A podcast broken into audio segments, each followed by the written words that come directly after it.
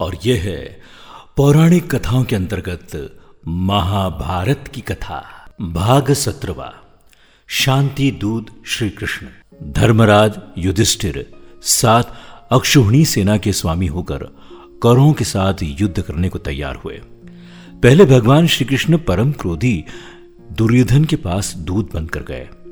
उन्होंने ग्यारह अक्षुहिणी सेना के स्वामी राजा दुर्योधन से कहा, राजन तुम युधिष्ठिर को आधा राज्य दे दो, या उन्हें पाँच ही गाँव अर्पित कर दो।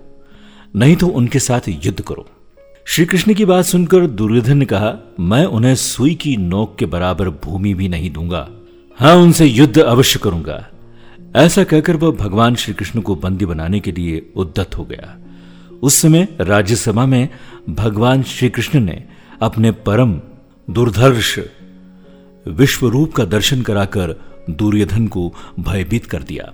फिर विदुर ने अपने घर ले जाकर भगवान का पूजन और सत्कार किया।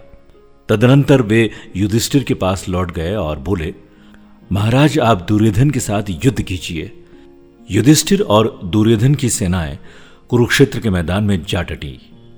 अपने विपक्ष में पितामह भीष्म तथा आचार्य द्रोण आदि गुरुजनों को देखकर अर्जुन युद्ध से विरत हो गए तथा तब भगवान श्री कृष्ण ने उनसे कहा, पार्थ, भीष्म आदि गुरुजन शोक के युग नहीं है। मनुष्य का शरीर विनाशील है, किंतु आत्मा का कभी नाश नहीं होता। यह आत्मा ही पर ब्रह्म है। मैं ब्रह्म हूँ। इस प्रकार तुम उस आत्मा को समझो। कार्य की सिद्धि और असिद्धि में समान भाव से रहकर कर्मयोग का आश्रय ले। शास्त्र धर्म का पालन करो। श्री कृष्ण के ऐसा कहने पर अर्जुन रथारूढ़ हो युद्ध में प्रवृत्त हुए। उन्होंने शंख ध्वनि की। दुर्योधन की सेना में सबसे पहले पितामह भीष्म सेनापति हुए। पांडवों के सेनापति शिखंडी थे। इन दोनों में भारी युद्ध छिड़ गया।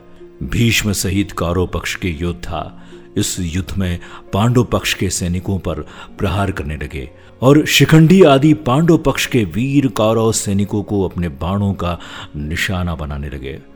कौरव और पांडव सेना का वो युद्ध देवासुर संग्राम के समान जान पड़ता था।